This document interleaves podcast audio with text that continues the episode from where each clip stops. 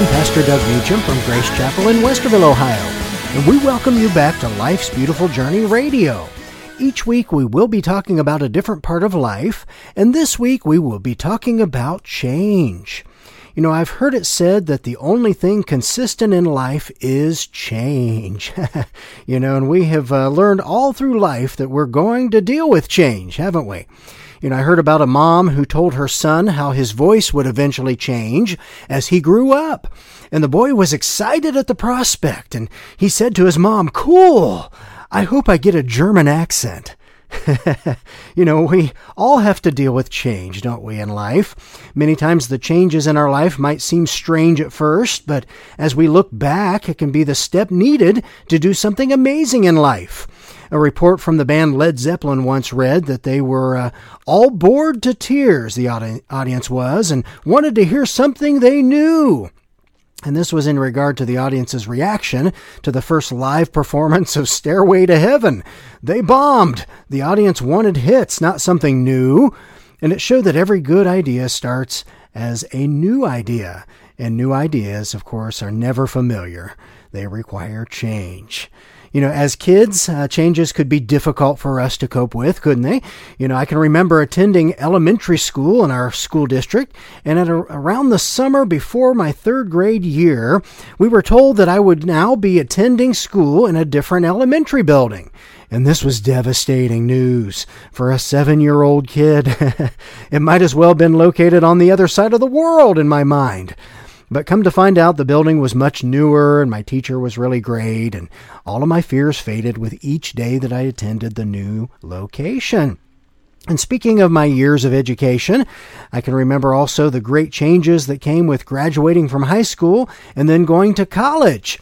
You know, I quickly learned that the professors in college treated you like an adult, and completing assignments and showing up for class was on us to get done.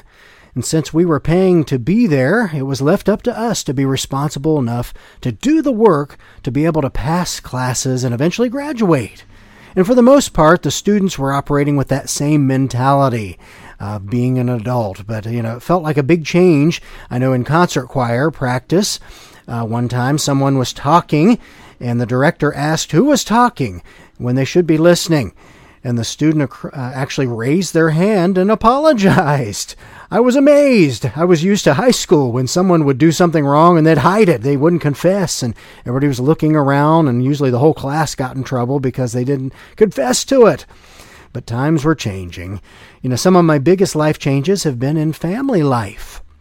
Of course, the loss of family members always brings on big change in our families, and we have seen that, of course, with uh, uh, different grandparents that have passed away and how we've had to make adjustments and, and move on and, and try to do those things. But, uh, you know, when you meet the person you're going to marry, also, you have to adjust to the fact that your family has now doubled. And this most is most evident, of course, as you try to schedule family visits throughout the year. And then adding kids, of course, into the mix brings about even more change. And that realization hit me as my first child was born, Faith, of course, and life would never be the same. I would now be a dad for the rest of my days. And I love that change. You know, through life, I've had to uh, learn to adjust to changes in jobs as well.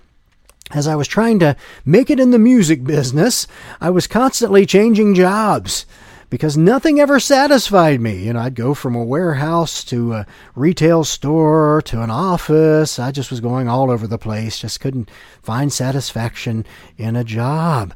But I wanted to write and record and perform music. That was my heart's desire. But when I ultimately got to do as much of that as I wanted, with writing and recording several records, and then, of course, playing over 150 Faith and Family Night tour dates across the country, I realized that uh, doing that wasn't truly what satisfied me. Uh, in what I was doing. It was uh, wanting to minister. I had to step back and see what other change I needed to make. And that, of course, was putting my focus on the ministry because I was called to do that. You know, now there have been some tough times, of course, when it comes to being a pastor. Any of you in, in the ministry understand that, I know. You know, countless times from the days when I was just a kid all the way through recent years, you know, we've lost church family members due to being called elsewhere, or some have been disgruntled, sadly, and some have just drifted off. And of course, some have passed away and gone home to the Lord. But whatever the reason, my pastor's heart breaks when we lose a family member. You know, there's some of those uh, most difficult changes that we have to adjust to. We have, you know, lost, of course, worker bees who have put all they have into the supporting the ministry, and we've lost those with talents that have shared their gift for years with us, and we've lost prayer warriors who uh, we knew were always on their knees battling in prayer for us each and every day. So you may ask, what did you do to move on in those situations? Well, we put our trust in God that He would provide the ones needed to continue our ministry as He has called us to do. And He has always come through to provide the pieces that are needed for us to flourish. One of the blessings as a believer in Christ is to know that in a world of change, the Lord never changes. I repeat, the Lord never changes. You know, Hebrews 13:8 says, Jesus Christ is the same yesterday and today and forever. Sounds like never to me, right? He never changes. And then James 1 7, of course, says, Every good and perfect gift is from above, coming down from the Father of the heavenly lights, who does not change like shifting shadows. So we can trust in the Lord when we are dealing with change that He hasn't left us as we go through that time. Just as we have seen victims of hurricanes and tornadoes and the damage that comes from those things uh, who have survived and they pull themselves together and rebuild their house and their life, we too can embrace the new things that come our way. And it makes me wonder what changes have you experienced in your life? Have you become stronger for going through those times? You know, I'd encourage you to look at the changes that are still to come and see how God can work in you through them for doing that is the best way to travel through life's beautiful journey. Our podcast again is sponsored by Grace Chapel Community Church, and more information can be found about the church at gracechapel.us. Again, that's gracechapel.us. Remember that you can also send me an email directly to Pastor Doug Meacham at yahoo.com.